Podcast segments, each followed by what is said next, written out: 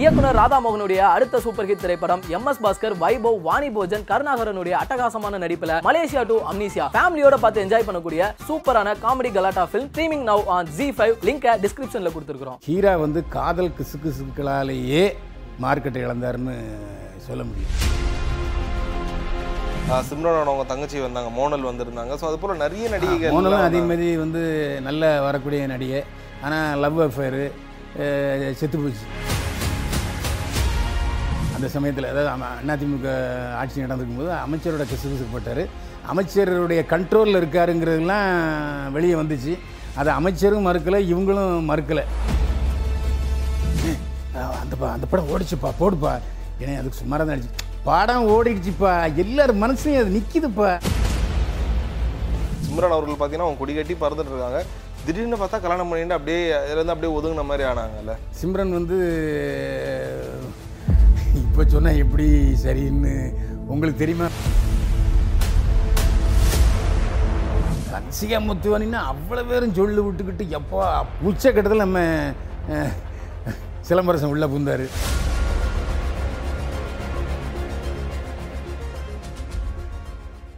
So பைல்வான் cine secrets நம்ம ரசிகர்கள் வந்து இந்த வாரம் பைல்வான் அவர்கள் யாரை பற்றி சொல்ல போகிறாரு, என்ன தெரியாத விஷயம் சொல்ல போகிறாருன்னு ரொம்ப ஆவலாக. இல்லை, அது உங்கள் கேள்வியை பொறுத்தா இருக்கா? சரி, இல்லை என்னதான் இருந்தாலும் இந்த கிசுகிசுன்னு சொல்ல முடியாது, நடிகைகளை பற்றி தெரியாத விஷயங்களை தெரிஞ்சுக்கிறதுல நிறைய ரசிகர்கள் வந்து ஒரு தனி ஒரு ஃபேசினேஷன் இருக்கும். ஸோ அப்படியா இவங்க இதனால தான் வந்தாங்களா, இதனால் மார்க்கெட் அவுட் ஆனாங்க, இந்த வார்த்தை மார்க்கெட் அவுட். ஸோ இந்த மாதிரி தமிழ் சினிமாவில் எவ்வளோ நடிகைகள் வந்து உச்சத்துக்கு வரணும், இவங்க தான் நம்பர் ஒன் நடிகையாக வரணும்னு வருவாங்க, ஆனால் பெரிய அளவில் சோபிக்க முடியாமல் போவாங்க. ஸோ அப்படிப்பட்ட ஒரு நடிகை உங்களுக்கு சொன்ன உடனே இந்த டாபிக் பற்றி பேச ஆரம்பிச்சிடணும்னு ஞாபகம் வர முதல் நடிகை யார்? ஒரு எப்படி வர வேண்டிய நடிகை இவங்க, ஆனால் சில காரணங்களால் அப்படியே போயிட்டாங்க. இல்லை, அப்படி பார்க்கும்போது நிறைய இருக்காங்க. சுகன்யா, சரிதா, இந்த மாதிரி பார்த்திங்கன்னா நிறைய டேலண்டட் ஆர்டிஸ்ட், திறமையான நடிகைகள் பார்த்திங்கன்னா அவங்க. நான் எதிர்பார்த்துருப்பேன் இன்னைக்கு சரிதாலாம் ஒரு பெரிய நேஷ்னல் அவார்டு வாங்கக்கூடிய அளவுக்கு திறமை, கண்களே அப்படி பேசும்.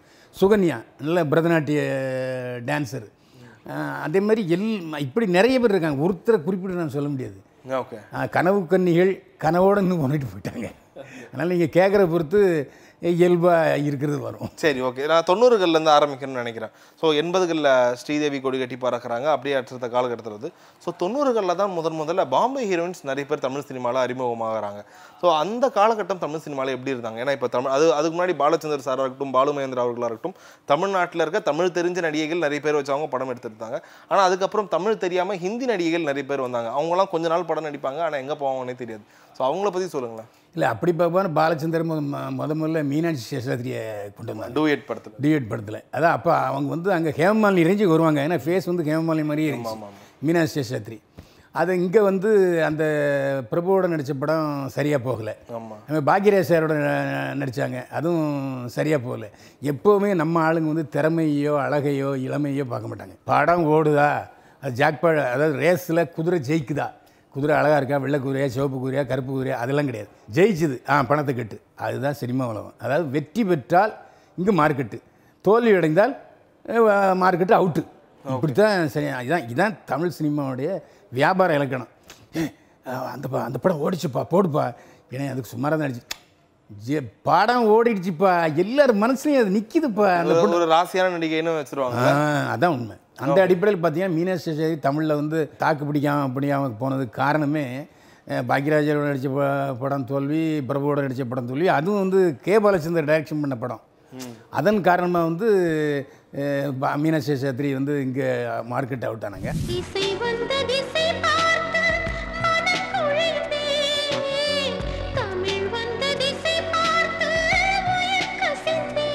ஸோ அதே போல் தொண்ணூறுகளில் இன்னும் அதிகமாக ஒரு உச்சக்கட்ட நடிகையாக வருவாங்கன்னு எதிர்பார்த்தவங்க ஹீரா அவர்கள். ஸோ அவங்க ஒரே சரத்குமார் கூட நடித்தாங்க, அஜித் சார் கூட நடித்தாங்க, ஸோ நிறைய முக்கியமான நடிகர்களோட நடித்தாங்க, வெற்றி படங்கள் வெற்றி படங்கள் நடித்தாங்க. கடைசியாக கமலஹாசனோட அபிஷன் மீனும் நடிச்சிருப்பாங்க. ஸோ இவ்வளோ வெற்றி படங்கள், நல்ல ஒரு முக வசீகரமாக இருப்பாங்க, இருந்தாலும் அவங்க பெருசாக இதுவாக. அதுக்கு காரணம், முக்கியமான காரணம் என்ன, தயாரிப்பாளர் என்ன நினைப்பாங்கன்னா எப்பா மார்க்கெட் இருக்குது ஹீராவுக்கு, ஆனால் இந்த லவ்வுன்னு வந்து தொலைதப்பா, ஏன் கல்யாணம் கட்டி செட்டில் ஆகிட்டுனா கஷ்டம்ப்பா, அப்புறம் பிறகு ஷூட்டிங் வர மாட்டேம்பாங்க, அப்புறம் பசங்களும் கல்யாணம் ஆகி போச்சுன்னு விட்டுருவான். இந்த ஒரு காரணம் தான் ஹீரா சரத்குமாரோட இணைந்து பேசப்பட்டார். ஹீரா வந்து காதல் கிசுகிசுக்களாலேயே மார்க்கெட்டை இழந்தாருன்னு சொல்ல முடியும். ஏன்னா அந்த அளவுக்கு குடும்ப பெண்ணாகவும் அவங்க சைனானாங்க. இதயம் படத்தில் மறக்கவே முடியாது. ஆமாம், ஏன்னா அந்த க்ளோஸ்அப் ப்ளஸ்லாம் பார்த்தீங்கன்னா அவ்வளவு இதாக இருந்துச்சு. ஒட்டு வைத்த ஒரு வட்ட நீலா குளிர் புன்னகையில் என்னை தொட்ட நீலா என் மனதில் அம்பு விட்ட நீலா. அவங்களுடைய நடவடிக்கைகள் காரணமாக அதை மறுக்கும் ஹீரா செய்கிறதில்ல. அது கிசு கிசா பரவாயில்ல, கிசு கிசு வந்தால் நான் பெரிய நடி ஆகிறேன் அப்படின்னு அவங்களோட பேட்டியில் சொன்னாங்க. அதுவும் ஒரு காரணமாக அமையும். ஏன்னா தயாரிப்பாளர் வந்து எப்பா பார்த்துப்பா கல்யாணம் ஆகிடுச்சின்னா படம் விழுந்துருப்பா இப்படி ஒரு பயம் இயல்பாகவே தயாரிப்பாளர்கிட்டையும் இருக்குது. அந்த தயாரிப்பாளர்கள் அந்த விஷயத்தை இயக்குநர்கிட்டையும் சொல்லி இயக்குநர்கள் அதை கேட்டுக்கிடுவாங்க. ஓ ஓ மாமி உள்ளே இருக்காங்க, அது நல்லதுன்னு. ஸோ இதே போல் தொண்ணூறுகளில் இப்போ வரைக்கும் தொண்ணூறுகளில் பிறந்தவங்களால் மறக்க முடியாத நடிகை காதல் மன்னன் படத்தோட ஹீரோயின் மானு. அவங்க முதல் படம் வந்தோடனே எல்லாருமே அவ்வளோ சொன்னாங்க, சே பொம்மை மாதிரி இருக்கிறாங்க, கண்டிப்பாக இவங்க அடுத்தது பெரிய ஆளாகணும்னு. ஆனால் அதோட படமே நடிக்கலையா? இல்லை, அந்த படம் நான் பார்த்தேன். அந்த படம் வந்து கொஞ்சம் வசனம் நல்லா இருந்தது, சீன்கள் நல்லா இருந்துச்சு. ஆனால் அதுக்கு நடிப்பு வரல. அது அந்த பொருள் அதுக்கப்புறம் வாய்ப்புகள் வந்துச்சா? இல்லை, அவங்களுக்கு நடிக்கவே அதில் தெரியல. அதாவது எப்போவுமே முதல் படத்தில் சில க பாவனைகள் க்ளோஸ்அப்பில் அவங்களுடைய திறமையை கா க்ளோஸ்அப்பில் ஒருத்தர் வந்து முழுமையான திறமையை காட்டணும். கண் அசையணும், முகம் அசையணும், கா அந்த இந்த கண் அசையும். அந்த அடிப்படையில் அவங்க நடிப்பை வந்து ஜனங்க ரசிப்பாங்க. சிவாஜி கணேசனுக்கு நடிகரில் சிவாஜி கணேசனுக்கு ஒரு பெரிய ப்ளஸ் பாயிண்ட் என்னென்னா இந்த கண்ணை ரெண்டும் துடிக்கும், அந்த அளவுக்கு பாவனைகளை வெளிப்படுத்துவார். அந்த அடிப்படையில் பார்த்திங்கன்னா மானுவுக்கு வந்து சரியாக நடிக்கலைங்கிற ஒரு பேர் வந்தது. அதனால தான் அது இங்கே பிரகாசிக்க முடியாமல் போச்சு. உன்னை பார்த்த பின்பு நானாக இல்லை. ஸோ இதே போல் ரெண்டாயிரத்தோட ஆரம்ப கட்ட காலத்தில் சிம்ரனோட அவங்க தங்கச்சி வந்தாங்க, மோனல் வந்திருந்தாங்க. ஸோ அது போல் நிறைய நடிகை, மோனலும் அதே மாதிரி வந்து நல்ல வரக்கூடிய நடிகை. ஆனால் லவ் அஃபேரு செத்து போச்சு, மர்மமான மரணம் தான் மோனலும். அவங்க லவ்வரும் செத்து போனாங்க. அந்த மாதிரி குறுகிய ஒரு படம் பே பேரெடுத்த உடனே அந்த லவ் அஃபேரில் கெமிஸ்ட்ரி ஒர்க் அவுட் ஆகிடுது. அந்த கெமிஸ்ட்ரி ஒர்க் அவுட் ஆகுது, ஷூட்டிங்கோடு எடுத்துட்டா பரவாயில்ல, கண்டினியூ வெளியும் கெமிஸ்ட்ரி ஒர்க் அவுட் ஆகுதுன்னு வச்சுங்க, சிக்கல் தான். அந்த அடிப்படையில் மோனல் இறந்து போச்சு. இல்லை, நீங்கள் முன்னாடி இந்த டாபிக் பற்றி பேச ஆரம்பிச்சு நீங்கள் சொன்ன முதல் பேர் சுகன்யா அவர்கள். ஸோ அவங்கள பற்றி சொல்லுங்களேன். ஏன்னா அவங்க சத்யராஜ் சார் கூட நடிச்சிருக்காங்க, கமலஹாசன் கூட இந்தியாவில் நடிச்சிருக்காங்க. இவ்வளோ அது மட்டும் இல்லை, அவங்க வந்து நடனம் தெரிந்து வந்த நடிகையில் ஒருவர் சுகன்யா.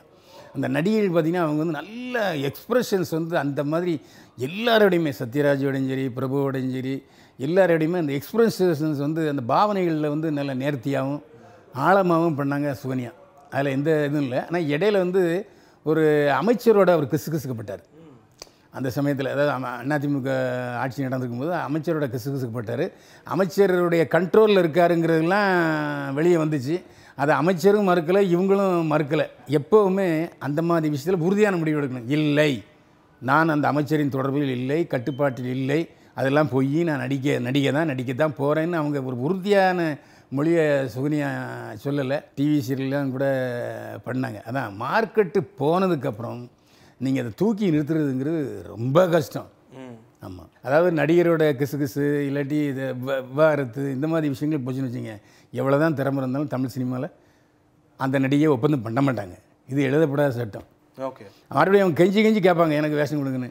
ஆ பார்க்குறேம்மா, நல்ல கேரக்டர் வந்தால் சொல்கிறேன். இப்போ ஒரு நடிகை வந்து என்ன சார் நான் அப்படி ஏங்க நீங்களாம் பெரிய நடிகைங்க, உங்கள் நல்ல கேரக்டர் போது கண்டிப்பாக சொல்கிறேன் அப்படின்னு சொல்லி அதை விலக்கி விட நழுவு பார்ப்பாங்களே தவிர வேஷம் கொடுக்க மாட்டாங்க. அத கொலுசு பாட்டு பாடி வரும் பாடி வரும். இல்லை, இதில் விதிவிலக்காக சில பேர் இருப்பாங்களே. இப்போ சிம்ரன் அவர்கள் பார்த்தீங்கன்னா அவங்க கொடிக்கட்டி பறந்துட்டு இருக்காங்க, திடீர்னு பார்த்தா கல்யாணம் பண்ணிட்டு அப்படியே இருந்து அப்படியே ஒதுங்கின மாதிரி ஆனாங்கல்ல. சிம்ரனை பற்றி சொல்ல வேண்டியது என்னென்னா, சிம்ரன் வந்து இப்போ சொன்னால் எப்படி சரின்னு உங்களுக்கு தெரியுமா, பிரபுதேவாவோட தம்பி சுந்தரத்தோட லவ்வு கல்யாணம் போனாங்க. அந்த சமயத்தில் தான் சிம்ரனுடைய மார்க்கெட்டு சரிவை நோக்கி போகுது, வேகமாக போயிடுச்சு. அந்த சமயத்தில் என்னாச்சுன்னா சுந்தரமும் கல்யாணம் பண்ணிக்கிற மாதிரி இருந்துச்சு, சிம்ரனும். ஒரு டான்ஸ் மாஸ்டரை அவ்வளவு தீவிரமாக சிம்ரன் லவ் பண்ணுமாங்கிறது தெரியல. அந்த சூழ்நிலையில் வந்து அப்புறம் சுந்தரம் மாஸ்டர் வந்து மாட்டேன்னு சொல்லிட்டாரு. இந்த மாதிரி அவங்க வாழ்க்கையில் அடிபட்டு அடிபட்டு அடிபட்டுனோன்னா என்னடா அது நம்ம ஒரு செட்டில் ஆகணும்னு நினைக்க முடியலன்னு பாம்பேலேருந்து கல்யாணம் பண்ணிட்டாங்க, குழந்தையும் ஆயிடுச்சு.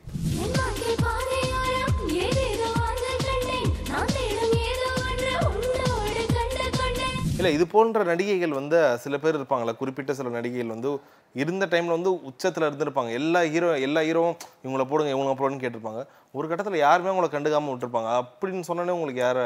ஏன் இப்போ ரீசெண்டாக க ஹன்சிகா முத்துவானி ஹன்சிகா முத்துவானின்னா அவ்வளோ பேரும் சொல்லி விட்டுக்கிட்டு எப்போ அப்படி ஒரு கிளாமரை உண்டு பண்ணிச்சு. அதாவது நமிதா ப்ளஸ் சிம்ரனுங்கிற மாதிரி ஒரு நல்ல அந்த ஸ்மைலிங் அந்த எல்லாருமே விழுந்துடுச்சு.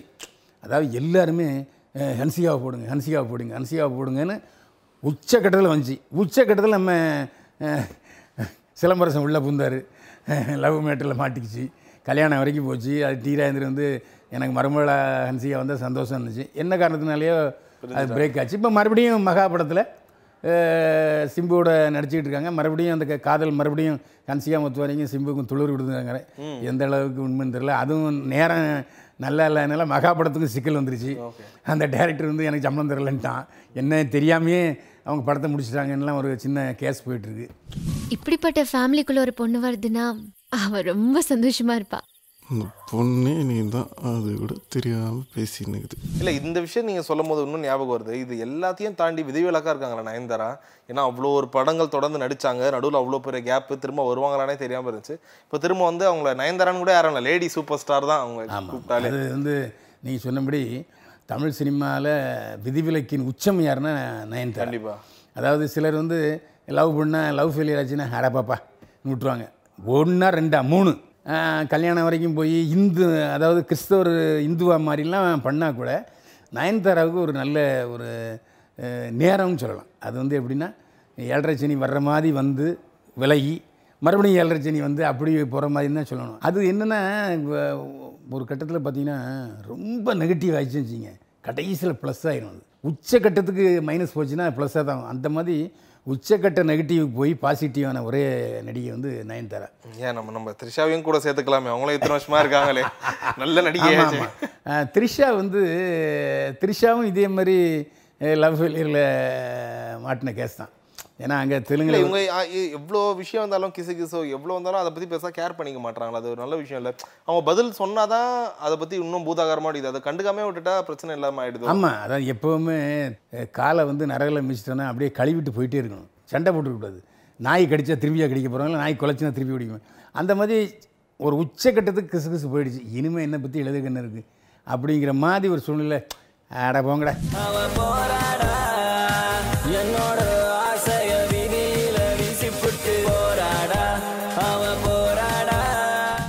ஏதாச்சும் எழுதிருக்கீங்களா, டேரெக்டாக கேட்டிருக்கீங்களா, பிரச்சனை ஆகிருக்கா இவங்களுக்கு நயன்தாரா இல்லை த்ரிஷா கிட்ட? இல்லை, நயன்தாராட்ட கேட்டிருக்கேன், இன்னும் எத்தனை தடவை இப்படி நிச்சயார்த்தம் நடந்து பிரேக் ஆகுன்னு.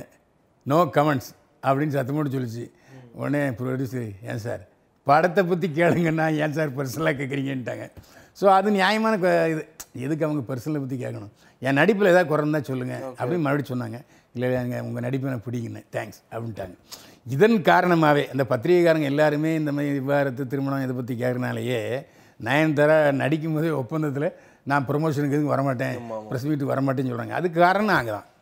ஆனால் அதையும் நம்ம ஒத்துக்கணும்ல, அதாவது நம்ம வந்து நான் யோக்கியன்னு சொல்லலை, அதாவது சில நேரங்களில் செய்தியுடைய ரிசீவிங்க்காக நம்ம கேட்க வேண்டிய சூழ்நிலை வருது, அவ்வளோதான். அதுவுமே அந்த அடிப்படையில் த்ரிஷாவும் வந்து நிறைய நொந்து போய் இப்போ மறுபடியும் மறுபடியும் ஏதாவது இப்போ இடையில வந்து விஜய் சேதுபதியோட ஒரு படம் பண்ணி சூப்பர் ஹிட்டு, நாலு படம் பிரேக் ஆகுது, அஞ்சாவது படம் ஹிட் ஆகும்போது ஆ ரைட்டுப்பா இப்போ மார்க்கெட்டில் இருக்காங்கங்கிற ஒரு பேரை தக்க வச்சுக்கிட்டு இருக்காங்க த்ரிஷா. அது காரணம் வந்து பொறுமை தான்.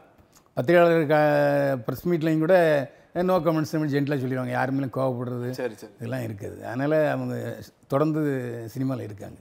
சார், இப்போ இந்த விஷயம்லாம் இப்போ நம்ம இவ்வளோ நேரம் பேசினவங்க எல்லாருமே என்ன தான் அவங்க மார்க்கெட்டில் இல்லை, அவங்க இப்போ நடிக்கிறதே இல்லைனாலும் அவங்க பண்ண விஷயங்கள் ஏதோ நம்மளுக்கு மனசில் பிடிச்சதால தான் இவ்வளோ வருஷத்துக்கு அப்புறம் பேசுகிறோம். ஆனால் கடைசி அஞ்சு வருஷமாக தமிழ் சினிமாவில் எடுத்துக்கிட்டால் ரொம்ப எல்லாரோட மனசுப்பா நடிப்புனா இப்படி தான் இருக்கும், என்ன மாதிரி ஒரு ஹீரோயின்ற மாதிரி ஒருத்தங்க யாரும் உருவான மாதிரியே இல்லையே. அது காரணம் என்னென்னா அவங்க வந்து சம்பாதிக்கிற நோக்கத்தில் மட்டுமே வர்றாங்க. இப்போ உள்ள நடிகைகள் வந்து சம்பளத்தை ஏற்றுறதுல அதிகமாக கவனம் கவனம் செலுத்துகிறாங்களே தவிர நம்ம திறமையை அவங்ககிட்ட கொண்டு போய் சேர்க்கணும், நம்ம திறமையை எப்படி வெளிப்படுத்துறதுங்கிறதுல கான்சன்ட்ரேஷன் பண்ணுறதே இல்லை. சார், சில விதிவிலக்கும் இருக்காங்க இதில். ஆமாம், இதில் விதிவிலக்கு ஐஸ்வர்யா ராஜேஷ் பண்ணுறவங்க, ஐஸ்வர்யா ராஜேஷ் அப்புறம் வந்து இப்போ பவானி சங்கர், இவங்கெல்லாம் வந்து சில விஷயங்களில் தெளிவாக இருக்காங்க. அதாவது அதை அவங்களாம் வந்து நடிக்கணுங்கிற ஒரே ஒரு குறிக்கோளோடு அவங்க இருக்காங்க, அதனால் அவங்க கரெக்டாக இருக்காங்க. மற்றவங்களாம் இப்போ பாம்பேலேருந்து வரவங்களாம் அதில் பர்டிகுலரி மாடல் கேர்ள்ஸ் இருக்காங்க இல்லையா, மாடலில் எல்லாருமே காசு குசு கூட கொடுக்குறியா ஆ கேரக்டர் பற்றி பெருசாக இல்லை, ஒரு ரெண்டு பாட்டு காட்டினாலும் பாடிட்டு நாங்கள் போய்ட்றோம் காசு. அது அப்போ அவங்க மனசில் நம்ம மனசில் நிற்க முடியாது. திறமை நடிப்பின் மூலமாகத்தான் நம்ம மனசில் கவர முடியுமே தவிர கவர்ச்சியை காட்டி உடம்பை காட்டி அந்த ஒரு செகண்டுக்கு ஒரு உணர்வு வரும் அவ்வளோதான். அது வந்து நீண்ட நேரம் நம்ம மனசில் இருக்காது. அதான் கவர்ச்சிக்கும் நடிப்புக்கும் உள்ள வித்தியாசம் என்னென்னா, கவர்ச்சி சில மணி நேரங்கள் இல்லை சில மணி நா சில நாட்கள். திறமை இப்போ பேசுகிறோம் பார்த்தீங்களா, அஞ்சு பத்து வருஷம் ஆனாலும் பத்மினி சிவாஜி கேராஜா இதெல்லாம் ஏன் பேசுகிறோம், அவங்க நடிப்பு நம்ம மனசு அவ்வளோ அந்தளவுக்கு கவர்ந்துருக்கு. கவர்ச்சியினால் எந்த நடிகையும் நீண்ட நாள் நிற்க முடியாது. அதுக்கு உதாரணம் நமிதா. அதாவது நல்ல அரபிய குதிரை மாதிரி இருந்தாங்க நமிதா, மச்சான்ஸ் அப்படின்னு சொன்னாலே ஆட்கள் கூட்டம் எவ்வளோ ஒரு கிரேஸ் நமிதாக்கு. ஆனால் நமிதா எந்த ஒரு படத்திலும் நடிக்கிறதுக்கான முயற்சியில் ஈடுபடலை. பலமுறை சொல்லியிருக்கேன் ஏன்னு, எனக்கு அதை அதை நான் ட்ரை பண்ணுறேன்.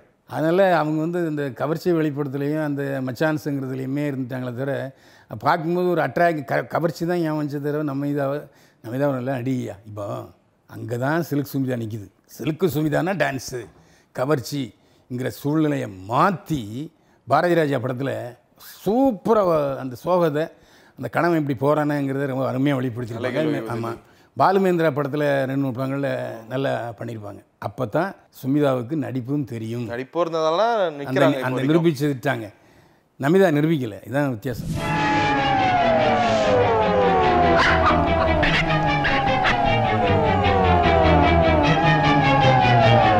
சரி, ஃபைனலாக ரெண்டு கேள்வி கேட்டு இந்த எபிசோட் முடியும்னு நினைக்கிறேன். முதல் கேள்வி, நீங்கள் தமிழ் சினிமாவில் இது வரைக்கும் அதிக முறை சண்டை போட்ட நடிகை யார்? அது இன்னொரு எபிசோடில் வச்சுக்கலாமே, எதுக்கு இந்த எபிசோடில் சொல்லி முடிச்சா நல்லா இருக்குமேன்னு பார்த்தேன். இல்லை இல்லை இது அதாவது சில விஷயங்களை அப்படியே பில்டப் பண்ணி ரூட்டு திடீர்னு இப்போ நல்லா தனி எபிசோட் பேசுகிற அளவுக்கு இருக்குது, தேசிய நெடுஞ்சாலை போயிட்டுருக்கு. டக்குன்னு நீங்கள் சந்தில் டெரு திருமணியும் வச்சுங்க, ஏன்னா அந்த எய்த்தாப்பு இருந்து ஒரு கார் டேஷ் ஆகிடும். ஏன்னா இது வந்து அவங்கள யோசிக்கிற எபிசோடு, இது அது அந்த டேஸ்ட் வேறு இந்த டேஸ்ட் வேறு வேறு ஒரு எபிசோடு. சரி, ஃபைனலாக இன்னொரு கேள்வியோட முடிக்கிறேன். உங்களுக்கு தமிழ் சினிமாவில் இப்போ வரைக்கும் என்ன யார் வேணால் உங்களுக்கு கேட்பாங்களா, உங்களுக்கு பிடிச்ச நடிகை யாருன்னு சொன்னாலும் உங்களுக்கு ஞாபகம் வர முதல் நடிகை யார்? சிலுக் சுமிதா தான். அப்படியா? என்ன காரணம்னா, சிலுக் சுமிதாவுக்கு நான் உதவி பண்ணேன், எனக்கு அவங்க உதவி பண்ணாங்க. பல படங்களில் ராமநாயணம் படங்கள் தெலுங்கு படத்தில் எனக்கு வந்து வேஷம் கொடுத்துருக்காங்க. அதனால் எனக்கு பிடிச்ச நடிகை எப்போ பிடிச்சி கேட்டாலும் ஆமாம் ஒய்ஃப் கேட்டாருன்னா சொல்லுவீங்க இல்லை? இந்த மாதிரி கேள்வியும் கேட்க கேட்க மாட்டேன் நான், தான் இது மாதிரிலாம் கேட்டுட்ருக்கேன் போல். சரிண்ணா, ஸோ வழக்கம் போல் உங்கள் ஸ்டைல்லேயே நிறைய பேரை பற்றி நிறைய தெரியாத விஷயங்கள் சொன்னீங்கன்னு நம்புகிறோம். ஸோ உங்கள் நேரத்துக்கு மிக நன்றி. தேங்க்யூ. ஜனராஜுக்குன்னு ஒரு தனி மரியாதை வந்து எப்படின்னா, அவர் ஒரு விபத்தில் சித்து சிக்கிக்கிட்டார். உயிர் பிழைச்சது பெரிய விஷயம், கண் அப்படியே மூடிடும். இருக்கு பர்பஸாகவே கமலஹாசன் கவுண்டமணி மாதிரியே அந்த கேரக்டரை போட்டு தான் அதை பண்ணார். ஜனராஜ் மூஞ்சி முறைப்பாரு அப்படின்னு திட்டு.